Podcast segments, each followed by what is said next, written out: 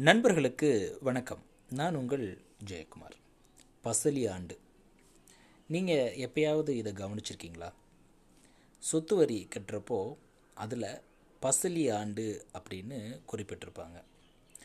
இந்த பசலி ஆண்டு அப்படின்றது வருவாய்த்துறையினால் பின்பற்றக்கூடிய ஆண்டு கணக்கு.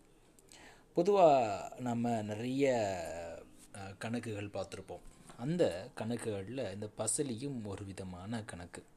அதாவது ஜூலை மாதம் ஒன்றாந்தேதி ஆரம்பித்து அடுத்த ஆண்டு ஜூன் மாதம் கடைசி அதாவது முப்பதாம் தேதி முடியக்கூடிய இந்த கால இடைவெளிக்கு பேர் தான் பசலி ஆண்டு அப்படின்னு சொல்கிறாங்க பொதுவாக விளைநிலம் குறித்த அரசு கணக்குகளில் பயன்படுத்தக்கூடிய நில ஆண்டு வருவாய்க்கான குறியீடு தான் பசலி.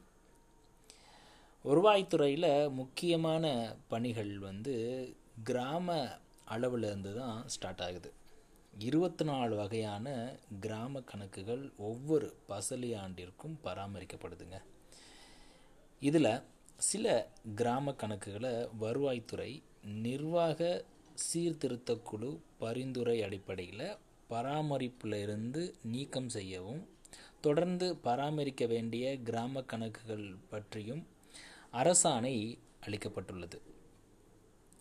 அக்பர் காலத்தில் நில விரிப்பணத்தை பிரித்து கணக்கிடுவதற்கு வசதியாக பஸ்தலியாண்டு முறை வழக்கத்தில் இருந்துச்சு அப்படின்னு சொல்லப்படுது. வட இந்தியாவில் மட்டும் இருந்த இந்த நிலை காலப்போக்கில் தென்னிந்தியாவிலும் கொஞ்சம் கொஞ்சமாக படிப்படியாக வர ஆரம்பிச்சது. அந்த காலகட்டத்தில் ஆடி மாதம் முதல்ல பசலியாண்டு ஆண்டு கணக்கிடப்பட்டுச்சு. அப்போது அதுக்கப்புறம் கொஞ்சம் கொஞ்சமாக ஆங்கிலேயர்கள் அவங்களுடைய படையெடுப்புக்கு அப்புறம் பசலியாண்டு ஆண்டு அப்படின்றது ஜூலை ஃபஸ்ட்டு டேட்டில் இருந்து அடுத்த வருஷம் ஜூன் வரைக்கும் கணக்கிடப்பட்டுச்சு. இந்த முறையில் தான் இன்னைக்கு வரைக்கும் அந்த முறை ப பின்பற்றப்பட்டு வருது.